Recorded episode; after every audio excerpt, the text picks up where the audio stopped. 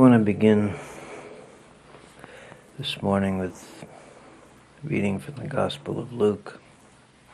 This is from Luke chapter 12, beginning with verse 13. I'm reading from the New Jerusalem Bible translation, which may differ in small ways from the translation that you may be more used to, but it's a very good one. A man in the crowd said to him, Master, tell my brother to give me a share of our inheritance. He said to him, My friend, who appointed me your judge or the arbitrator of your claims? Then he said to them, Watch and be on your guard against avarice of any kind, for life does not consist in possessions even when someone has more than he needs. Then he told them a parable. There was once a rich man who, having had a good harvest from his land, thought to himself, What am I to do? I have not enough room to store my crops. Then he said, This is what I will do. I will pull down my barns and build bigger ones and store all my grain and my goods in them. And I will say to my soul, My soul, you have plenty of good things laid by for many years to come. Take things easy, eat, drink, have a good time. But God said to him, Fool, this very night the demand will be made for your soul. And this hoard of yours, whose will it be then? So it is when someone stores up treasure for himself instead of becoming rich in the sight of God. Then he said to his disciples, That is why I am telling you not to worry about your life and what you are to eat, nor about your body and how you are to clothe it. For life is more than food, and the body more than clothing. Think of the ravens. They do not sow or reap. They have no storehouses and no barns, yet God feeds them. And how much more you are worth than the birds. Can any of you, however much you worry, add a single cubit to your span of life? If a very small thing is beyond your powers, why worry about the rest? Think how the flowers grow. They never have to spin or weave. Yet I assure you, not even Solomon in all his royal robes was clothed like one of them. Now, if that is how God clothes a flower which is growing wild today and is thrown into the furnace tomorrow, how much more will he look after you, you who have so little faith? But you must not set your hearts on things to eat and things to drink nor must you worry. It is the Gentiles of this world who set their hearts on all these things. Your Father well knows you need them. Now, set your hearts on His kingdom, and these other things will be given you as well. There is no need to be afraid, little flock, for it has pleased your Father to give you the kingdom. I want to consider a number of variants on this basic theme. The theme being not to worry. It has, I mean, I am aware that satsangis, like anybody else, do a whole lot of worrying about about their own spiritual progress or lack of it about what other people do, about possible huge things that are going to happen. All of these things, I think that the attention is basically misplaced unless we take each thing that comes as it comes and be aware that What is asked of us is to respond to it in the way that the Master would have us respond. That is to say, what counts in anything is the way in which we deal with it. Because the things that happen are going to happen. This is what the story of the rich man and the barn. Okay, what was wrong with that rich man, of course, was his misplaced attention. Okay? The problem was not that he had a whole bunch of things, because sometimes that happens. Sometimes we're successful. We do have them. But that he then made cosmic assumptions from that. He assumed, for example, that he was going to live long enough to enjoy them. And in fact, he was not. That is what made him a fool. Not that he had them, but that he assumed they were really his. And he was not up to dealing with them. We don't need to be afraid. Asanchi has said that being afraid is the greatest sin, and it's connected with this same idea. When we are afraid, it means we are not trusting. You know that the word that is habitually translated faith in the New Testament, in all the English versions as far as I know, the Greek noun pistis, really means a better translation is trust. Okay? It is not so much that we have to have faith in God. Faith in English tends to get mixed up with intellectual belief anyway. Do we believe the right things about Him? Then we'll be saved. That's not the point at all. The point is, do we trust in Him to take care of us?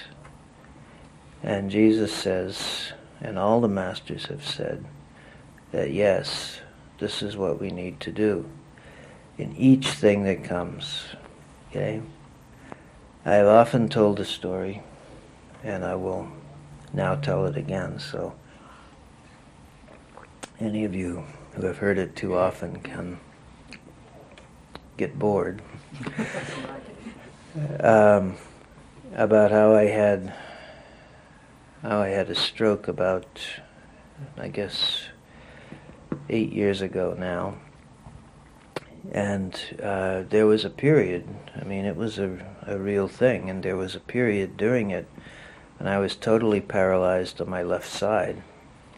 For about, well, the total period of paralysis was 36 hours, but it did, um, much of that I was not completely paralyzed, but for several hours at the worst point, um, I couldn't move my left side at all, including my left foot, my left arm, or the left side of my mouth, or my left eye. All of that was taken away from me. And I, I, when I finally, I mean, I spent a lot of time denying it. I did not want to believe that it happened, and I, I lay there in the hospital bed, and the IV was in my left arm, and I would I worked it so that I could flop my left arm around by manipulating my whole body, and I would think, see, I can move my left arm. I'm all right. And eventually, though, that became useless, and I, I suddenly saw that I was paralyzed on my left side. And immediately along with that, you see, I also suddenly saw that I was going to be like that for the rest of my life. And when that happened, I lost it. And I, I began to weep and to grieve.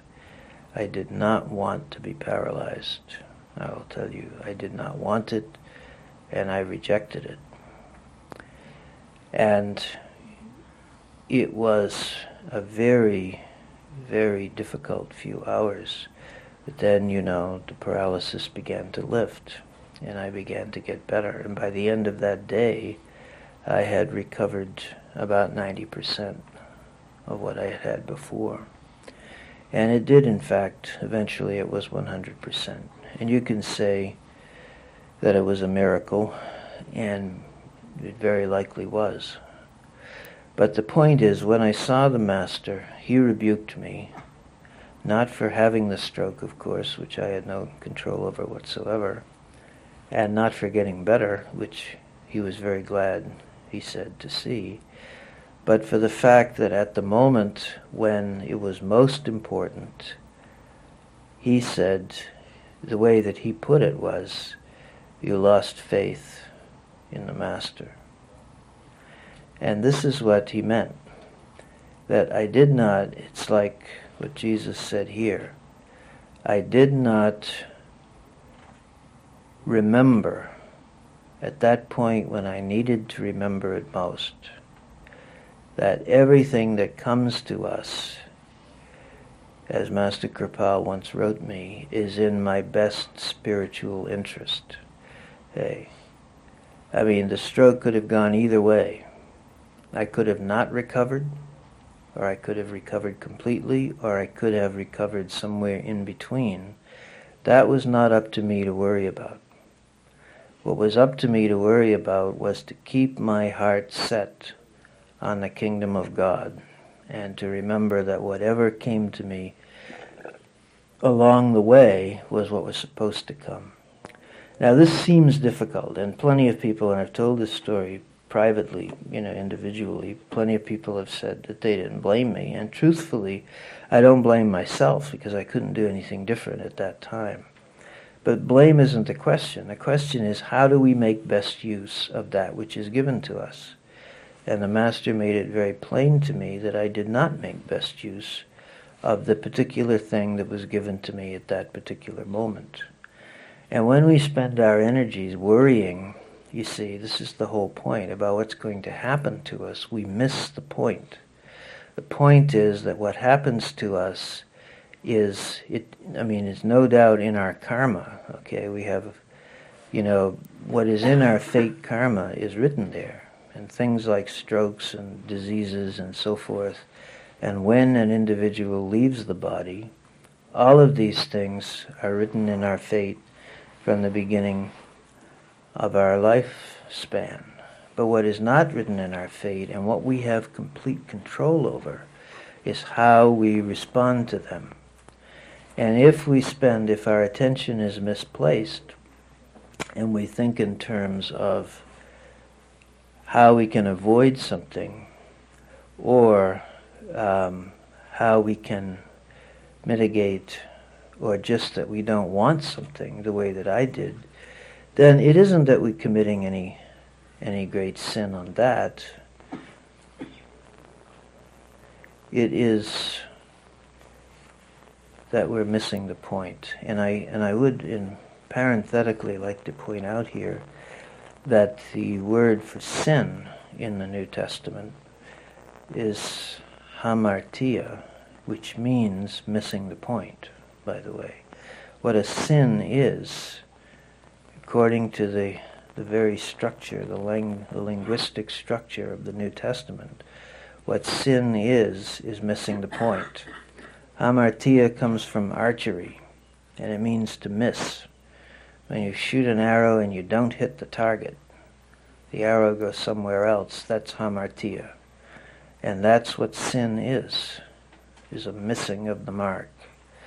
We don't hit the target.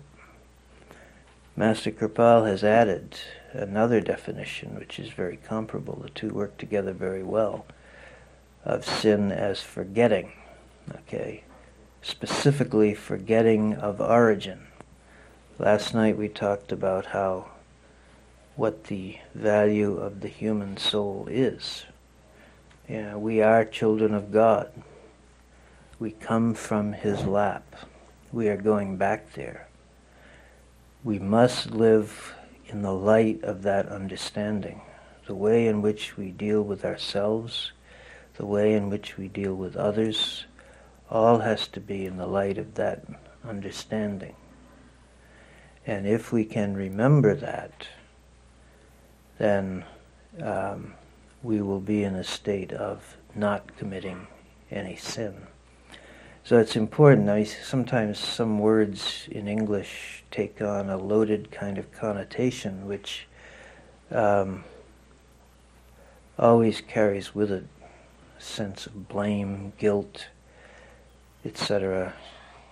And you know it isn't really like that. We make mistakes, we do wrong things, we miss the point, we forget. Everybody does. The point is to stop doing those things. The thing about missing the target is that if we keep trying to hit it, someday we do. The thing about forgetting is if we keep trying to remember, sooner or later we do remember. Just like the prodigal son whom we mentioned last night. At some point he remembered who he was. He was his father had plenty of money. Surely he could get a job as a hired hand with him. Surely he would do that much. And that thought brought him back. It's really exactly like that. And when he did come back, he got a, a hero's welcome, even though he was far from a hero. It's the same with us. The Master is overjoyed to see us. The destination itself kisses our feet, Sant Ji said in the message we read last night. The same idea is in the in the bhajan we just sang also. And we are treated that way, although we haven't done anything to deserve that. That's the the appropriate response because of who we are, and of course, not just us. No one is an enemy. Everyone is your very own because, as the Gurbani teaches, the whole universe was created from one light. Hmm. There is no no one who is outside, no one. So all of that is um, is of course part when we talk about these things. All of that should be included along with it. But the the worrying about what's going to happen, and people do do it a great deal. They do it, satsangis do it, other people do it. Right now, it's very fashionable. The millennium is ending, and it's very fashionable for people to worry about what's going to happen with the new millennium. And I don't know what's going to happen, but I will tell you that whatever happens, what is what we must be concerned about is that we approach it in a state of remembrance. We deal with whatever happens from the point of view of the remembrance of God. We carry with us the constant and perpetual recognition that God is our Father and our Mother, and that we love Him, and that He loves us and He will take care of us, even if our body gets mangled in some way. The fact is that that's only our body. And what counts, the connection of ourselves with Him, will remain intact. This is what I forgot, people, and I, you know, I have made so many mistakes in the course of my life that I sometimes am ashamed to talk about them. But you know, it's very important that we understand that mistakes get made, and that if we make them, it's not the end of the world. We can make a mistake, and as long as we're making it, it will definitely be in our way. But from the Master's point of view, once we stop, it's stopped. I, there's an incident that happened to me very early on in my acquaintance with the masters, which I've told many times, and which uh, is very minor, really. But you see, it was very major to me, and therefore it was a huge, loomed very large in my in my understanding of how the master works. When back in 1963, okay, in October October 11th and 12th, Master Kirpal was at what became that day actually Sant Bani Ashram in New Hampshire. At the time that he arrived, it was Sant Bani Farm, and Judith and I lived there with our kids, and it was going to be our place. By the time he left, it was Sant Bani Ashram, and God knows what was going to happen. And he did, and we didn't. And that was great. But anyway, during that period, we left from there and we proceeded. Next stop on the tour was the ashram in Vermont. And um, when we left there, a couple of days later, we were heading back down to New Hampshire. Master was going to Hampton, New Hampshire, which is near the seacoast, where a disciple of his, the Baron von Blomberg, lived, who was very active in the World Fellowship of Religions. And we were going to the Baron's house. And the people who were driving cars were a little worried about the roads, and they knew that I was a native New Englander and I had lived there in those parts all my life and had driven many times around Vermont and New Hampshire and Massachusetts too, for that matter. And they asked me if um, I would lead the way, and I was overjoyed to lead the way. Oh boy, yeah. So I said, sure. And I had a pickup truck that time. Judith and the children were not with me. They were in some other vehicle. Do you remember what vehicle you were in? A, a car. Yeah, well, okay. anyway, I forget why we had two vehicles up there, but we did. Anyway, so I drove the pickup truck down uh, and led the way. And about 10 miles away from the Vermont ashram, I made a wrong turn. And I didn't realize it. And we were heading actually north on Route 14 instead of south. And um, I was driving along very happily. I believe that Betty Shiflett, whom some of you may remember, uh, was in the truck with me at the time and thinking about oh, how great it was I was leading the way and what a great privilege that was. And the cars came up from behind me, and I suddenly realized something was wrong. And uh, we all stopped, and they got out and said, I, I think uh, you made a wrong turn. And I looked at the map, and oh, wow, yeah, that I saw I had made a wrong turn. Oh, gosh. So I said, "Oh, I, you know, I apologized all over the place, and they was fine with them, but I wasn't going to lead the way anymore." I mean, they got back in, and now I was at the tail end of the party. Everyone turned around, and the first was last, as it happened. Anyway, we drove on down, and we stopped in in um, Boscawen, New Hampshire, which is not very far from Sant Bani, for a lunch. There was a Howard Johnson's there then, which is not there now, and uh, everybody, about six cars worth, I think, of people went in and had lunch.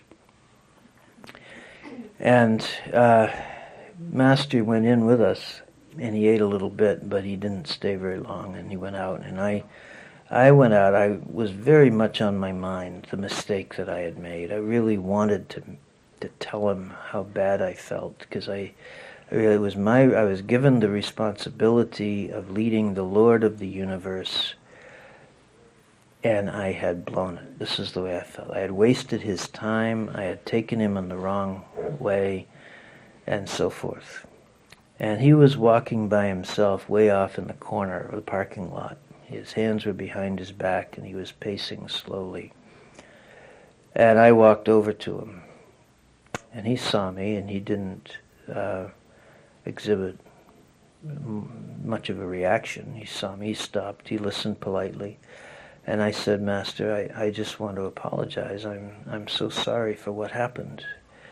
And he looked at me absolutely blankly. What happened? I said, well, the, the losing your, the way, uh, going the wrong direction up in Vermont. You still didn't know what I was talking about. And I finally explained sufficiently so that it's like an enormous light dawned on his on him and his he just said, Oh, that's all right. And that was all. And he kept on. And I suddenly saw that from his point of view, the whole thing had ended when it ended. I mean, naturally, he didn't want to go in the wrong direction. But there it was. Uh, it was fixed. It was over. It no longer existed as far as he was concerned. It was nowhere near his thought. So I would say that it, that was a very important thing to me because it taught me about the Master and forgiveness. You know, uh, it was a small thing, it was huge to me. He totally forgave me, and I saw how he worked that way. Something, by the way, that I had occasion to see over and over again with him and with Sant Ji also. And I um, will only say that we cannot exaggerate the Master's willingness and his ability to forgive. He is a forgiver and forget. Yeah, and of course that's exactly what he had done. He had totally forgotten that it had happened. His forgetting is huge, and we can, you know, trust in that. So I, I would, mistakes are made. We do miss the point. We forget. Master can rebuke us. I mean, I have been rebuked many times by both Master Kirpal and by Sant Ji for mistakes that I should have known better, mistakes that any of you would say, yes, he should have known better, but I didn't, or if I did, I had forgotten. He has rebuked me, but it was never held against me. Once I realized it, then I was exactly the same as before. So it's, this is a, a major part too of why we should not be afraid. Another thing about mistakes is that Sant Ji has said the only people who don't make mistakes are the ones who don't do anything. So we can remember that if we make mistakes. That the only way to not make mistakes is to do absolutely nothing. And that's not a viable option for a satsangi or for anyone else really. Anyway, that is one thing. Okay, the way in which we relate to possible happenings. I mean, we don't know what's going to happen, and prophets sometimes correctly prophesy, and sometimes they don't. And sometimes, as we know from the Bible, for example, in the book of Jonah, when Jonah was sent out to prophesy to the Ninevites about a forthcoming judgment, and they all repented, and God didn't judge them. Now Jonah got angry because God isn't doing what he said. He makes him look foolish. It's more important to destroy the city so that Jonah's reputation as a correct prophet would be maintained than to be grateful that all of these people, and as God said when he when he rebuked him for it, which he did afterwards. A lot of animals, too. God said, Should you not be grateful that all these people were saved, not to mention the animals? They would all have died. So the point is that things change sometimes. The, the will is there. In India, the word is mauj, M-A-U-J. And I don't know how many times Pappu has said to me over the years, Russell Ji, the mauj has changed. Okay? Something was scheduled to happen, but the will was different. And um, I remember Master Kirpal Singh in 1966 was scheduled to go to Europe. There was a a, um, a, a, a, regional meeting of the World Fellowship of Religions, a, a European regional conference which the Baron von Blomberg had arranged, had worked very hard to set up, and Master was supposed to go to it. And uh, he didn't go. And um, Millie Prendergast was in India at that time, and she told me that Master was on the phone with the Baron, and he had no reason. He said, Look, sometimes orders are changed at the last minute. He said, I am under orders and orders can change at the last minute. That was what he said. And later, Master referred to that in one of his circulars. He said, Well, I had a mind to go to Europe, but for some reason or the other, I could not go. That was all he said about it publicly, for some reason or the other. So the Mauj can change, and that is why we should be, you know, roll with the punches, I guess you could say, and be aware that anything might happen that the protection that the Master gives is not physical. It's never guaranteed that we will be immune from things that happen to other people or that happen in the world, although sometimes we are. I mean, that can happen, but it is not a question of anything that we count on. What we can count on is that the inner connection always remains. Before we through this morning, I will read um, a little bit of what Sant Ji has said about that. But the inner connection is always there, and we know that whatever happens, the point is we can grow from it, which is the point. I mean, our fate karma is there. We have to undergo what it contains. We cannot change that. But if we change how we deal with it, how we relate to it, how we cope with it, then it can become such a great thing for us because we can become more than we were. And what the Master wants to do with us can happen. In Spiritual Elixir, Master Kirpal says that when the Lord wants to make a great poem of a man's life, he sends him to the school of hard knocks, worries, and privation. Okay? That this is when, if bad things keep on happening to us, the point is that the Master is not wasting any time. Okay? I mean, those things are in our karma. They wouldn't necessarily all happen at the same time if it weren't for the fact that he thinks we can deal with it and he wants to take us up fast. He does not want to waste time.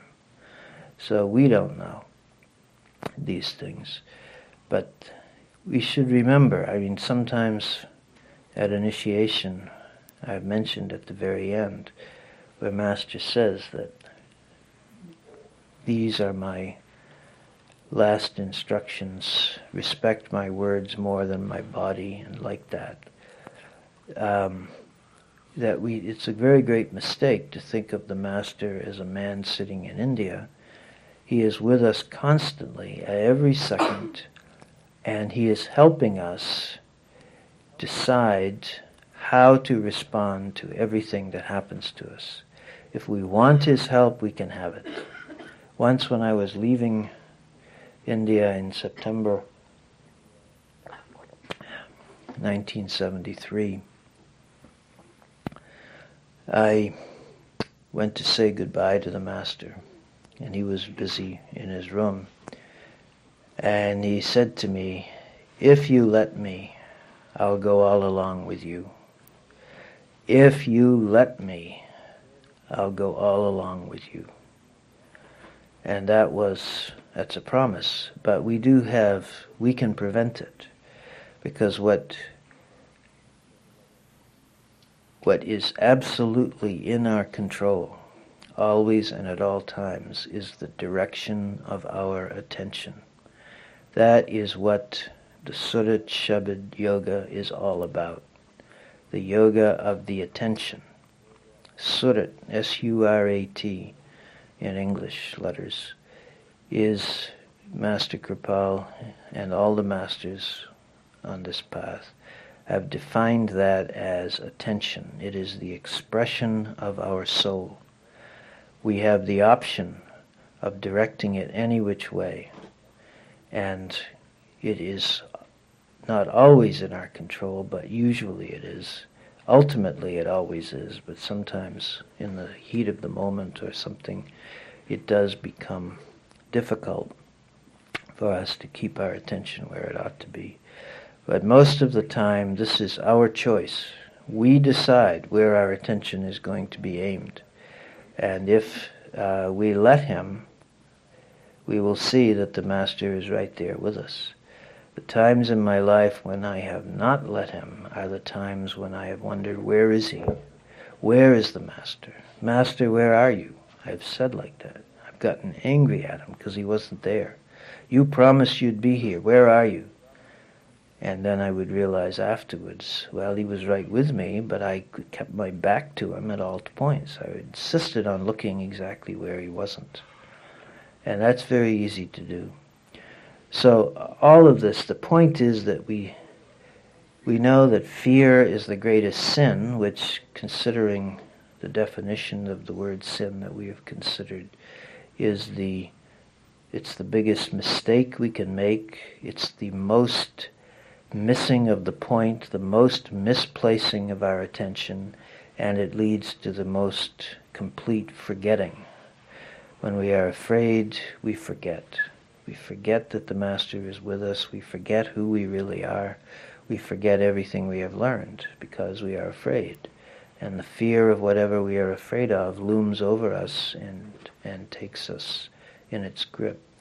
So that's why fear is the greatest sin, because sin means all those things, and that's what fear does to us. There's a story also that Sant Ji has told about, because another thing that people worry about, and I, I do believe that this is very much included in the section from the gospel that we read. Another thing that people worry about is you know, their own spiritual progress, how long it's going to take them, um, what is going to be involved, etc. And there is a story that Sant Ji tells that I know many of you know about. It's actually a very ancient story from the Hindu tradition about two meditators sitting under a peepal tree.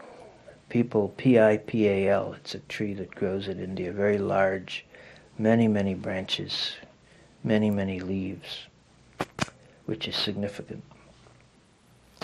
Anyway, the two meditators who have been sitting practicing meditation under the peepal tree for many years once saw Narada walking by. Narada is a figure out of Hindu tradition who was considered like the messenger of God.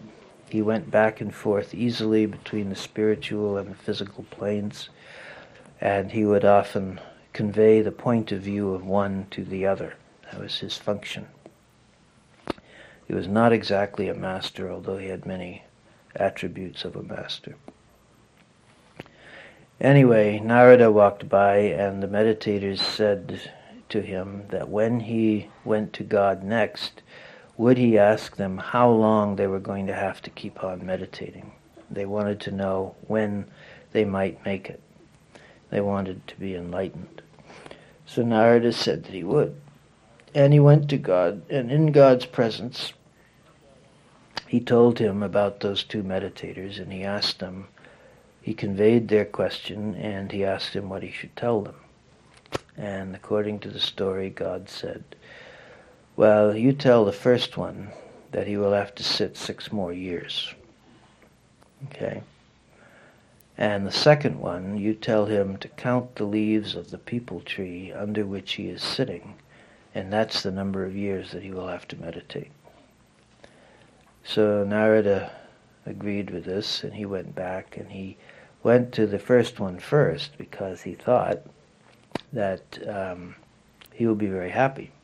Because after all, six years is a very short period of time, and uh, a very finite period. So he went to visit him in his hut, and uh, he told him straight out, um, God said that you will have to meditate six more years. And the meditator got furious. Six more years? I've been sitting 12 years already, and he wants me to sit six more? What is this? What kind of a deal is this? And he got angry at Narada, and he beat him up and threw him out of his house. So Narada was very shaken by that, and he went off to find the other one. And this time he was very cautious. He refused to go in through the door. He stayed very near the door, and he, the guy was very polite to him and offered him tea, Narada took the tea, but he drank it uh, very um, with one eye over his shoulder, so to speak.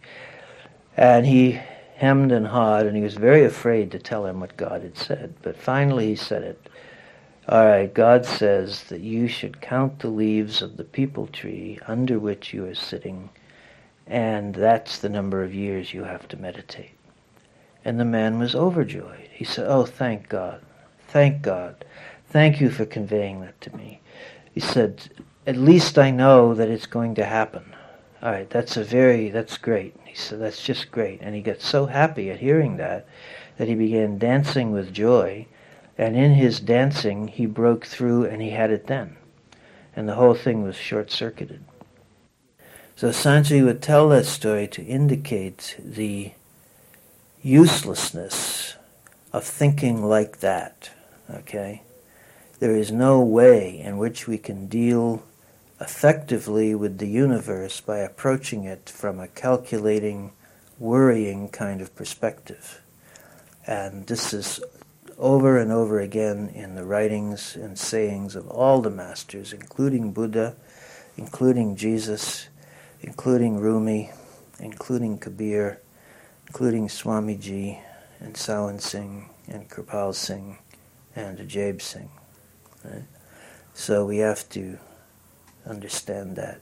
For one thing, we characterize things, okay? We label things according to the best we can do at the moment.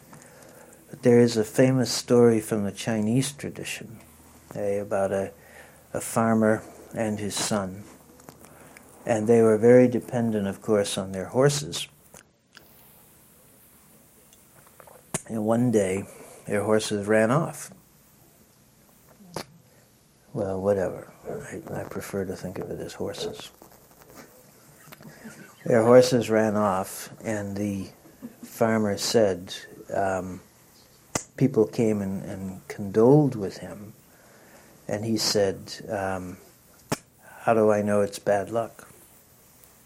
And then a short while later, the horses came back with a great many other wild horses that the horses had found while they were out and brought them back to the farm. So everyone thought, oh, great, you know, what a wonderful fortune. So they, they, uh, said, uh, you know, congratulations. And he said, how do I know it's good luck? And they um, went away, and his son was trying to tame the wild horses, and in the course of which he got thrown from one of them and broke his leg. And of course, the father was very dependent on him to do a lot of heavy work, so it looked bad. And the people came and said, um, we're so sorry to hear this. And the father said, How do I know it's bad luck? And then a short while after that, war broke out. Local warlords um, were fighting each other. Every able bodied young man in the countryside had to go, but the farmer's son couldn't go because his leg was broken. Well, that's where the story ends, but it obviously could keep going and going and going we characterize, we label things good luck, bad luck, this is bad, that's good, if this happens, it'll be bad, if this happens, it'll be good. All of that is useless. We don't know. This is what the masters are telling us. We don't know.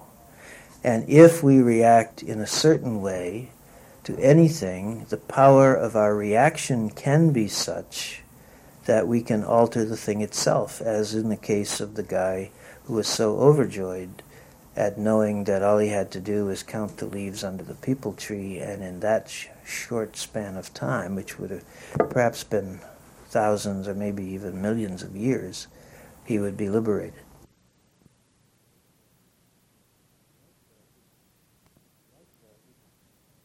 So it's it's like that, and uh, we have to face up to. This is really what is meant by surrender you know, in the course of, of um, the idea of surrendering to a master is a hard one for Westerners to grasp, even though it is a very central theme of the gospel. But uh, we think that's sorry because Jesus, after all, was in the body 2,000 years ago, and uh, you know we grow up knowing that he was the great King of Kings etc.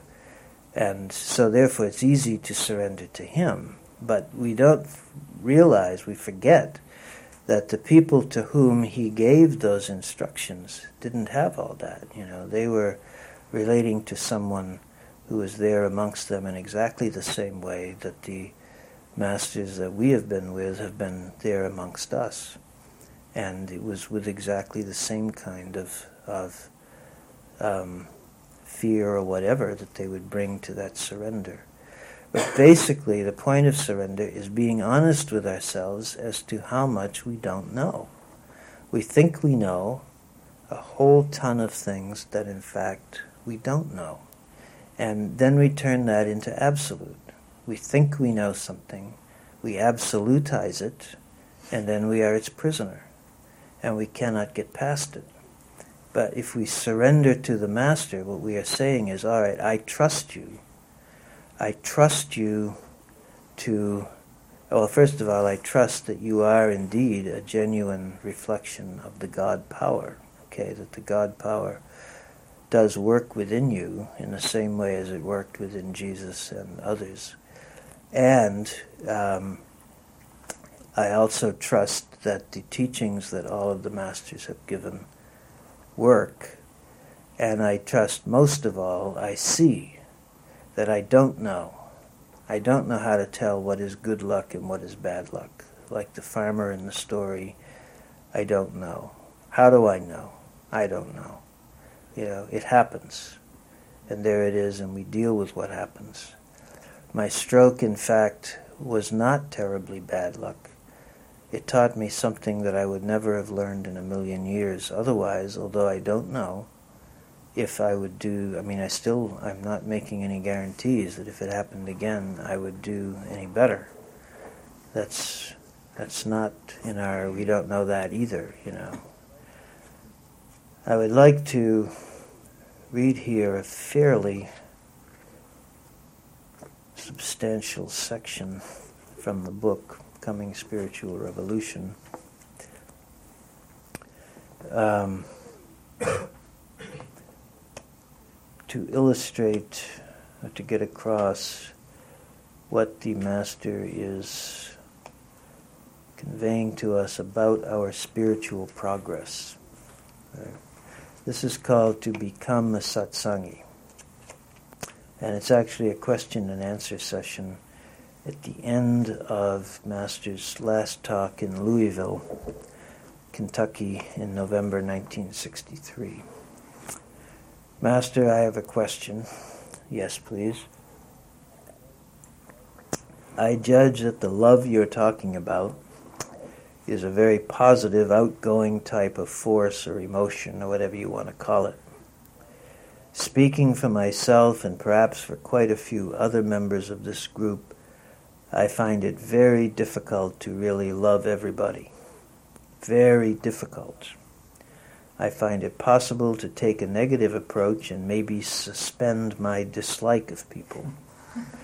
But if somebody wrongs me in my judgment, about the best I can do is, well, I won't dislike them. But as far as turning on a positive power of love, that is extremely difficult. And of course, in addition, it seems to me fair to say that there's a very marked temperamental difference between a scientific man with a scientific point of view, who certainly is not so trained in the power of affection and love as a man, say, whose bent is toward politics. Then the only additional comment I have, if you want to call it a question, is this business of God hunger. I'm afraid I, speaking for myself, and this is a moment of complete honesty, I'm afraid I don't hunger for God. I think that may be my trouble. That may be the reason why I'm not progressing any faster. I mean, God to me is a theoretically desirable person or force or state or condition or whatever. You look at it one way one day, another way the next. But I'm afraid I don't actually hunger for Him, hunger with all of my heart and soul. Can you suggest any practical means for people in my predicament that would speed us up? And Master said, Yes. It is the grace of God that we have the human body. out of millions of people, we may not have a very strong hunger, but we have made some choice, and by a little discrimination, we have considered that this is the right thing for us to do. It appeals to us. Out of millions of all those who are given up to the other things, how many have come this far? Those who have some inkling, even some slight thought, have it by discrimination or as a reaction of the past. Sometimes a man is born with this way of living and has it as a child. Others gain it by discrimination and by the company of those who have been on the way. If you want to be a doctor, then sit in the company of doctors. By their company, by radiation, by constantly living with them, you will naturally develop an interest, a hunger to be a doctor. Of course, this is another way of pointing out the idea of the spiritual revolution. This is another way of changing your angle of vision to that of the person like whom you want to become. By being with people whose angle of vision is different, naturally it becomes possible for us to share the same angle of vision. Some have had this as a child, but generally when we come up, we use the intellect. We have to work by discrimination, that is, to discriminate right from wrong. But when we get even a little thought for the mystery of life and what it is, I consider that day to be the highest in a man's life, the greatest day in a man's life, because that question cannot be stamped out. If you stamp it out by being very busy in one way or another, that question will still be raked up. When God sees that, He makes some arrangement to bring you in contact somewhere where you are put on the way. Then further, company helps you. Discrimination and company and getting something to contact within. When you sit by ice, all heat will go. Naturally, when you come in more contact with this, your hunger will grow further still, and then more and more. The more you have of that taste, naturally it will result in your having more in comparison with others. As I said at the beginning of this talk, we are not made satsangis in one day. Rome was not built in a day. It is because we have some inkling of this that we are together here. Why are not thousands or millions of people living in the towns here? This is the fate of those who, by the grace of God, have had some inkling of this, and that inkling enables one to seek either by discrimination or through literature or by company. He makes some arrangement somehow or other to bring him into contact somewhere where he can be put on the way. To be put on the way, as I told you, does not make a man a satsangi. We are on probation on the way. The more we contact that God into expression power, all qualities will become ours. We are souls. We have the same qualities as those of God, but they have been hidden. I mean, deep down you have that inkling and you have had some contact. The more you have a contact and the more you are in the company of those who are that way, the more your hunger flares up and becomes strong. This way is the only way. We cannot love everybody, that's right. If you have no hatred for others, you have improved.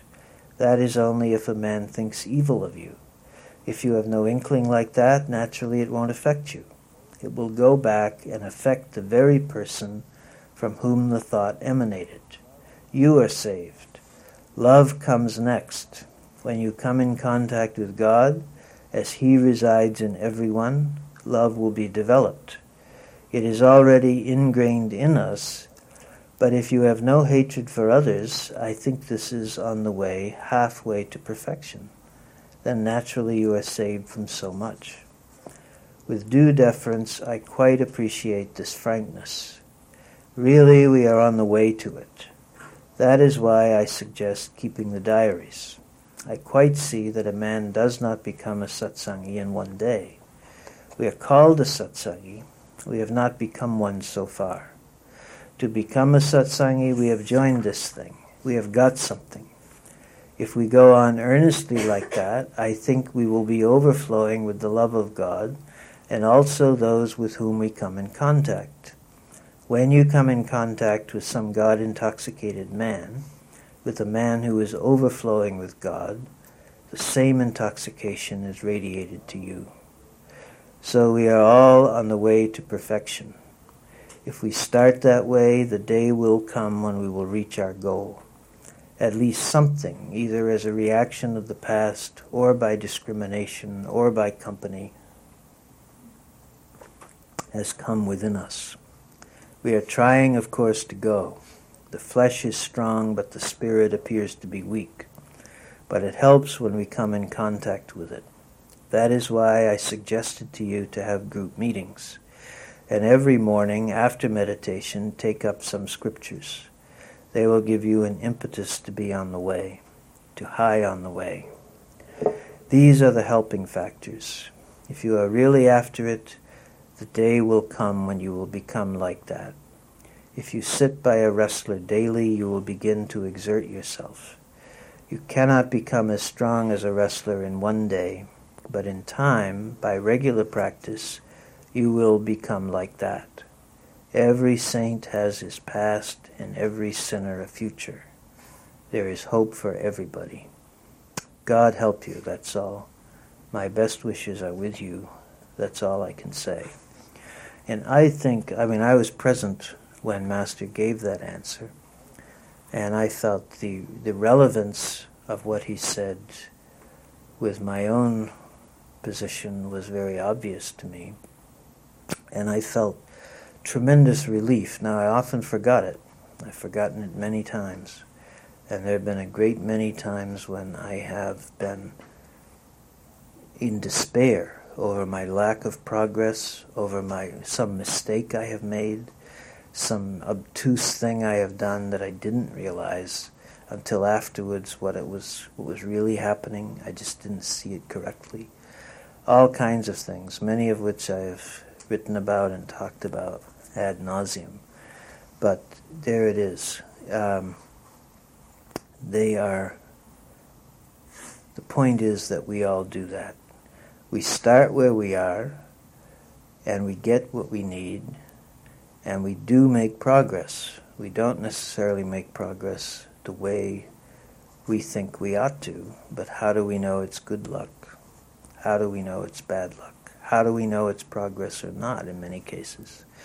I once, when I was in India in January, February 1972, I became aware of my, sure, I had gone over in a very, um, I would say, self satisfied way, okay? I was sure that Master would be very pleased to see me, that I, I had um, really worked hard at what he had given me the last time I was gone. And when I got there, I wasn't there two days when everything blew up in my face, and I saw that it wasn't like that at all, that I had blown everything. And I just, I sat in meditation hour after hour and wept and wept. And I just felt that I was completely and totally useless that I had forgotten everything and that Master had made a terrible mistake to take me as a disciple in the first place and then to trust me with anything in the second. I finally got to see him and I conveyed all this to him and he looked at me like I was uh, from outer space somewhere. And he said, You've made progress. He said, Man can't always tell. And I, I think we should remember this. Um, that in first place we can't compare with others. Okay, there is no comparison with others because everyone is in their own place, and it is not. You know, it's easy. We make we look at other people and at ourselves maybe, and we make judgments about where each of us are at and what something means. Okay, and you know, the master gives to each person what that person needs in order to make the fastest and the most complete progress all around. And it varies enormously from person to person, and it does not follow that we always understand what it is he's doing. I mean, to make someone a representative, for example. I mean, I have been a representative of first Master Kirpal and then for Sant Ji for a very long time. And I am acutely aware that means absolutely nothing as far as what it says about my spiritual stature, okay? This, I mean, I've been acutely aware of that from the beginning, from 1967, which is when Master gave me that job and authorized me to initiate people.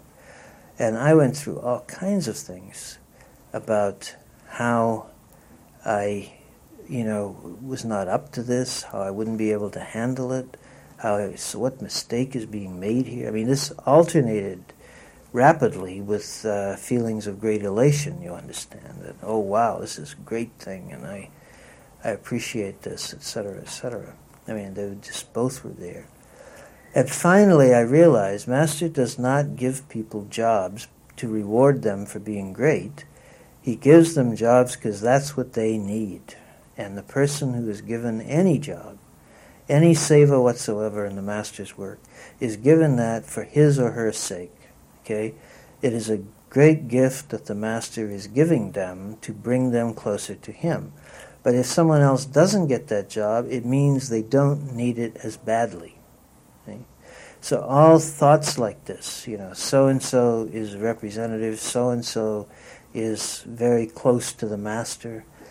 Uh, they must be really, you know, great people. Well, they may be great people. I'm not saying that they never are, but the point is that that's not. We can't count on that. And master has his reasons. You know, there's a famous story of Guru Nanak and Mardana, who were walking in uh, India in actually what is now Pakistan. And Mardana was very thirsty, and they came. They were near a place where um, a guy named uh, oh dear, um, yes, Kali Vandi, Vali Kandari, Vali Kandari. Absolutely right. Thank you, Dee. Vali Kandari um, was living a very arrogant. He was a Sufi holy man, so called, but he was, and he had a lot of power, like the guy I mentioned last night. But he was very arrogant, and he had the only he controlled the only water for miles around was a pond up at the top of a hill where his house was. And anyone who came there, the condition, he would let them drink water on condition that they become his disciple. If they didn't become his disciple, he didn't give them any water. So they were walking along, and Mardana was mentioning how thirsty he was, and Guru Nanak told him that there was this pond up there, and he should go up there and ask permission and drink from it. So Mardana climbed the hill, and he knocked on the door, and Vali Kandari said yes, and he explained that he was very thirsty, and Vali Kandari said, um, uh, well, you know my condition course, Mardana didn't know his condition because they were strangers in the area. But anyway, he said, You know my condition. If you become my disciple, you can drink the water. And Mardana was astonished. He said, Your disciple? Why do I want to become your disciple? I'm already a disciple of Guru Nanak, and he is the greatest Satguru in the world. I don't need anyone else. and Vali Kandari said, In that case, you can't have any water. And he slammed the door. So Mardana went back down to Guru Nanak and he was very annoyed. And he, he told him what happened, and Guru Nanak said, Well, Mardana ji, you know, maybe he'll change his mind. There's really no other water around here, and if you want water, you've got to go up and ask him. so Mardana very annoyedly trudged back up the hill and tried again. And Vali Kandari said, No. You can have the water if you become my disciple. And for that matter, your master has to become my disciple too. And Mardana said, he said, when he went back down, he said, Master, I can't, I can't do anything with that egotist. He said, I just can't do it. And Guru Nanak said, all right. And he worked it. He used his power and he brought the water from the pond. He worked it in such a way that the water flowed down the hill to where they were and drained the pond so that the pond became empty. And Vali Kandari realized what was happening and he went into a towering rage. And because he really was a man of a lot of power, he used his power and he knocked a boulder that was on top of the hill down so that it fell down the mountain in such a way that it would have crushed both Guru Nanak and Mardana. And Guru Nanak saw it coming and put up his hand to stop it. And he did. He stopped it with his hand, and in effect, he caught it. And the boulder is still there, and there are five fingerprints on the marks on the boulder that exactly look like the thumb and forefingers of a hand. And it is a great place of Sikh pilgrimage. Um, Master Kirpal has mentioned this in his book on Baba Jaimal Singh, because Baba Jaimal Singh visited this place during his search for a master. And uh, Sant Ji has also mentioned this. Both both Master and Sant Ji had been there and seen the place, seen the rock. Anyway, there's the rock lying there, and the water in the pond is all gone.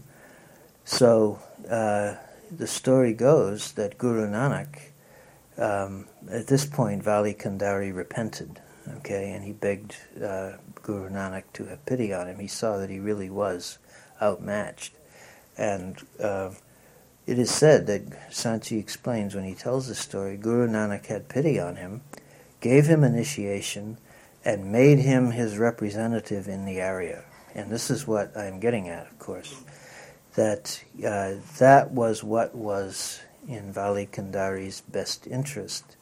And I, I, when I first read this, I thought, my God, he punished him by giving him the mystery, solving the mystery of life for him, and then by making him his representative. And um, if you think about it, this is really a bizarre turn of events. But in fact, Sant Ji tells the story very matter of factly. I mean, I, it seems, it's, from his point of view, it seems like a very logical thing to do.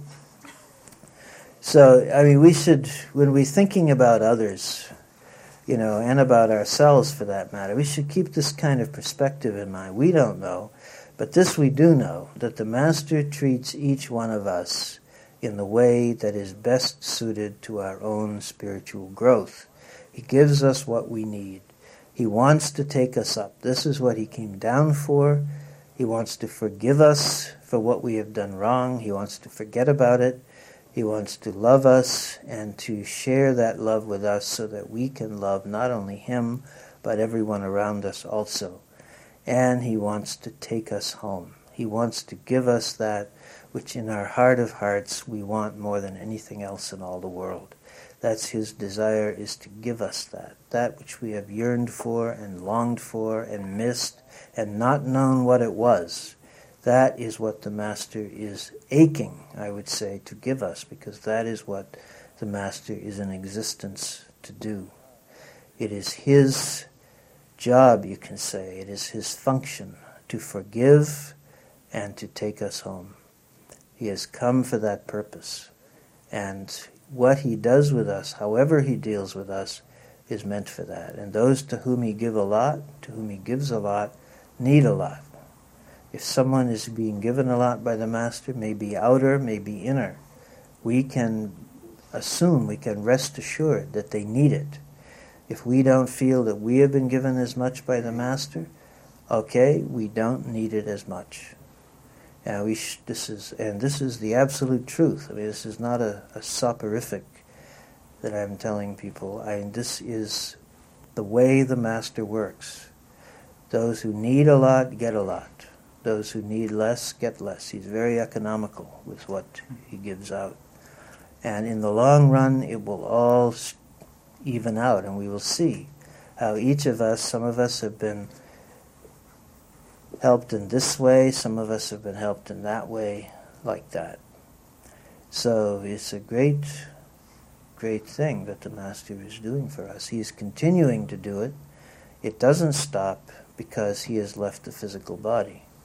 The continuing on of the work in some ways is necessarily halted for a while, not necessarily for very long. But um, the work of the Master with each one of us is continuing. And I want to close by reading, uh, not in here.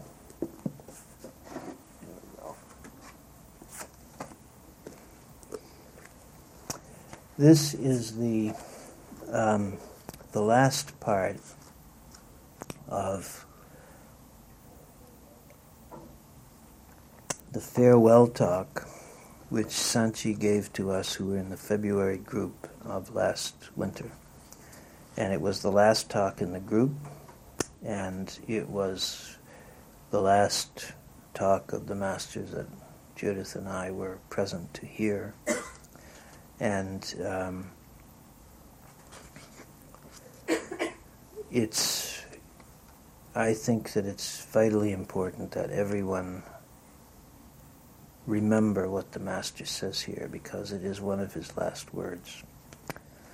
He said, I'm not going to read the whole talk. This is roughly the last half.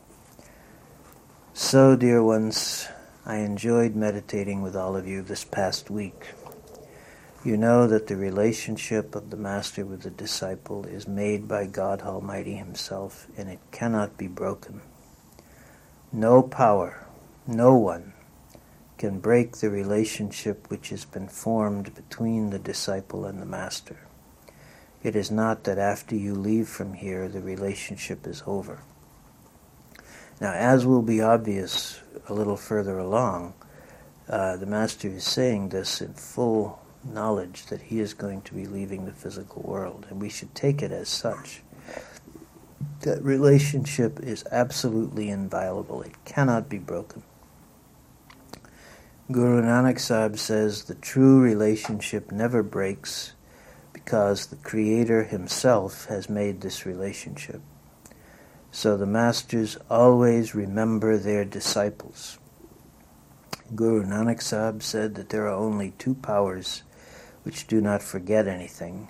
One is God Almighty, and the other is the Master. Everything else is forgetful, but the Master and God Almighty are not the forgetful ones. After giving us the initiation, they never forget us. What to talk about forgetting us, they never even go away from us. They are always with us. They are always looking at us, and they always take care of us. Just as the mother takes care of her child, in the same way, the masters always take care of their disciples.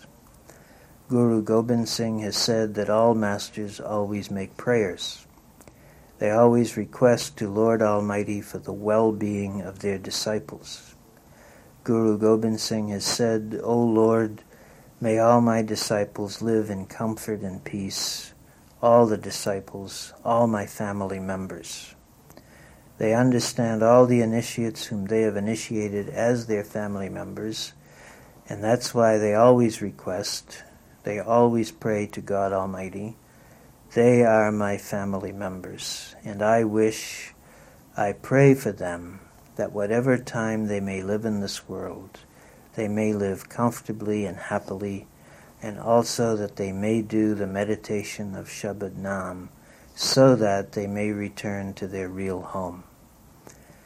There was a dear one of Swamiji Maharaj who used to go to have his darshan once every month.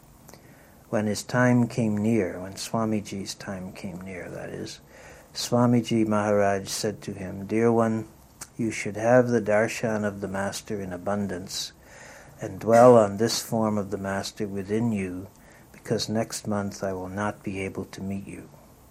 So it was His grace that He made him realize that he should have the darshan of the Master. So, dear ones, in the same way, this is also the grace of Lord Sawan and Kirpal, that God gives us so many opportunities to meet with each other. Again and again He is bringing you here. Again and again He is making me meet you. And again and again He is giving us the opportunities to do the meditation to do the bhajan and simran. We will not get these blessed opportunities again. We will not get such grace again.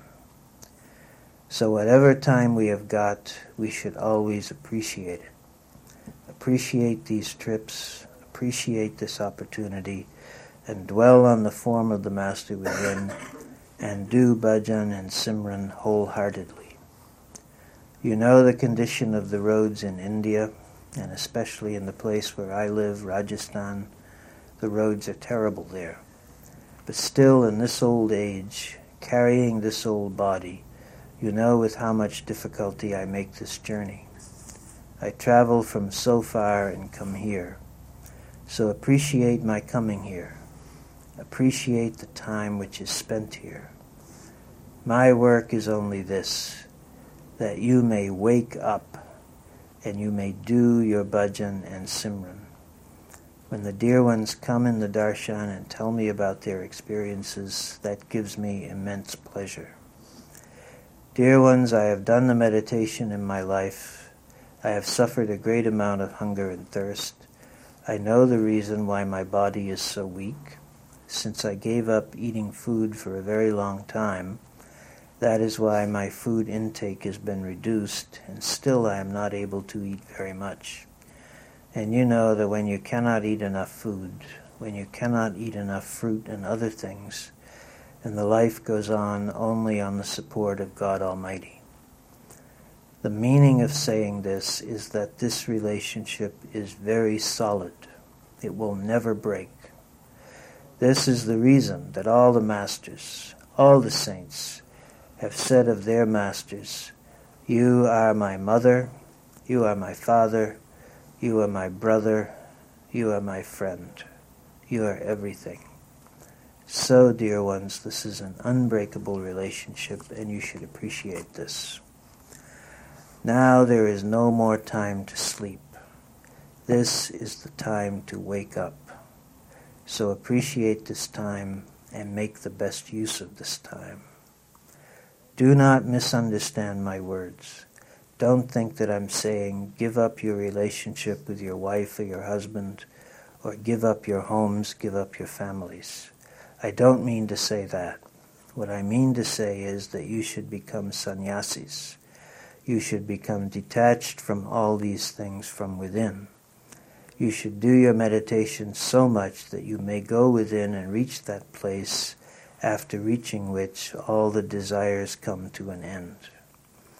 I would like to remind all the dear ones of the words of beloved Lord Kirpal. He used to say, give up hundreds of important works to attend satsang, and give up thousands of important works to sit for meditation. He also used to say, do not feed your body until you have fed your soul. The food for our body is the food which we eat, but the food for our soul is meditation. I wish all the dear ones all the best for your return journey. I hope and pray that all of you may return to your homes safely and happily. When you go back to your homes, please convey my much, much love to the dear ones, all the family members, because they are also as dear to me as you are. So please convey my love to all the dear ones, all the family members. And the work, the jobs that you have left for coming here, I hope that you will go back to those jobs and that you will also attend to the worldly responsibilities which you have got.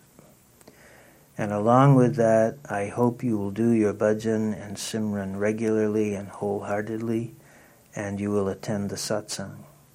And also you should keep the diary you must keep the diary. Regarding the diary, I always say that you should not make the filling of the diary as a rite and ritual. Once you have written down a mistake, once you have noted down that you have made this fault, you should not repeat that again. Because, as I have often said, even one sin, one mistake which we make, makes our life very dry. So if you go on repeating the mistakes, if you go on filling up the diary form with all the mistakes, just imagine how much dryness will be created in our within, in our soul, and how much dirt of the karmas our soul will accumulate. So that is why when you fill out the diary, whenever you realize that you have made a mistake, do not repeat it again. Make your life pure. And with that, I think I will close. Talked a long time, and I we will be leaving very soon. I'm grateful to the Master for giving us this opportunity to be with you people. Very sweet, very great sweetness here. And both Judith and I have appreciated it and felt it. So, God bless us all. That's where I'm at.